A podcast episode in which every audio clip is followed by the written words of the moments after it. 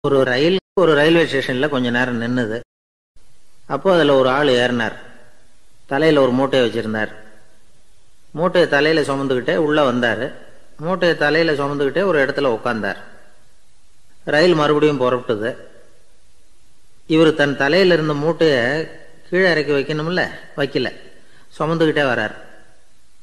எதிரில் உட்காந்துருந்தவர் கேட்டார் ஏங்க ஏன் இப்படியே உட்காந்துருக்குறீங்க தலையில மூட்டையை வச்சுக்கிட்டு மூட்டையை கீழே இறக்கி வைக்கலாமே அப்படின்னார். வேணாங்க பாவம். தலையில் இருக்கிற மூட்டையை இறக்கி ரயிலில் வச்சா ரயிலுக்கு பாரம் அதிகமாக இருக்கும் அப்படின்னார் அவர். இப்படி ஒரு ஆளை பார்த்தா நமக்கு சிரிப்பு தான் வரும். ஏன்னா ரயிலுங்கிறது அந்த மூட்டையையும் சேர்த்து சுமந்துக்கிட்டு தான் போகுது.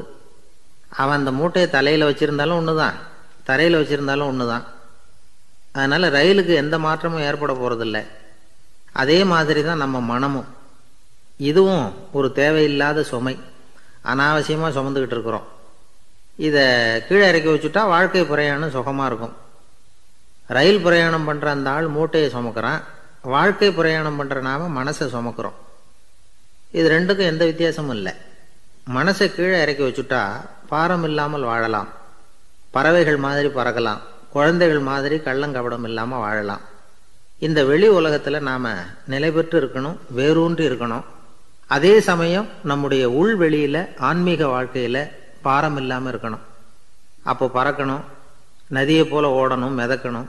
பயணம் சுகமாக இருக்கும். களைப்பு தெரியாது கவலை தெரியாது. ஒரு சீடன் போதி தர்மரை நாடி வந்தான். குருவே நீங்கள் வந்து என்ன வெறுமையாக இருக்க சொன்னீங்க. நான் இப்போ மறுபடியும் வெறுமையானவன் ஆகிட்டேன். அதனால் வந்து இப்போ என்ன செய்ய சொல்கிறீங்க என்ன? அப்படின்னு சொல்லி வந்து நின்னான். உடனே அந்த குரு பக்கத்தில் இருந்த ஒரு குச்சியை எடுத்து அவன் தலையில் அடித்து போய் அந்த வெற்றுத்தன்மையையும் வீசி எறிந்து விட்டு வா அப்படின்னார். நான் இப்போ காலியாக இருக்கிறேன்னு ஒருத்தன் சொல்கிறான்னு வச்சுங்க அது உண்மை இல்லை. ஏன்னா இன்னமும் அதில் நான்கிற எண்ணம் இருக்குது. எந்த சிந்தனையும் இல்லாமல் இருக்கிறது கடினம்தான். ஆனாலும் மனிதன் வந்து அதில் உள்ள நுட்பத்தை புரிஞ்சுக்கிட்டான்னா இவ்வளவு தூரம் தூக்கி சுமந்துக்கிட்டு வந்த அந்த மனதின் முட்டாள்தனத்தை அவனே பார்த்துட்டு சிரிப்பான். இதுதான் பெரியவங்க சொல்லியிருக்கிற ஆலோசனை. நம்மால் ஒருத்தன் தலையில் ஒரு பெரிய மூங்கில் கூடையோட ரயிலில் வந்து உட்காந்தான் கூடை தலையில் இருந்தது கீழே இறக்கி வைக்கல. எதிரில் இருந்தவர் கேட்டார் ஏங்க எதுக்காக அதை அனாவசியமாக சுமந்துக்கிட்டே இருக்கீங்க? கீழே இறக்கி வைங்களேன்னார். இல்லைங்க நான் வீட்டை விட்டு புறப்படும் பொழுதே என் பையன் சொல்லிவிட்டான் கூடையை தலையை விட்டு இறக்கக்கூடாதுன்னு அப்படின்னார்.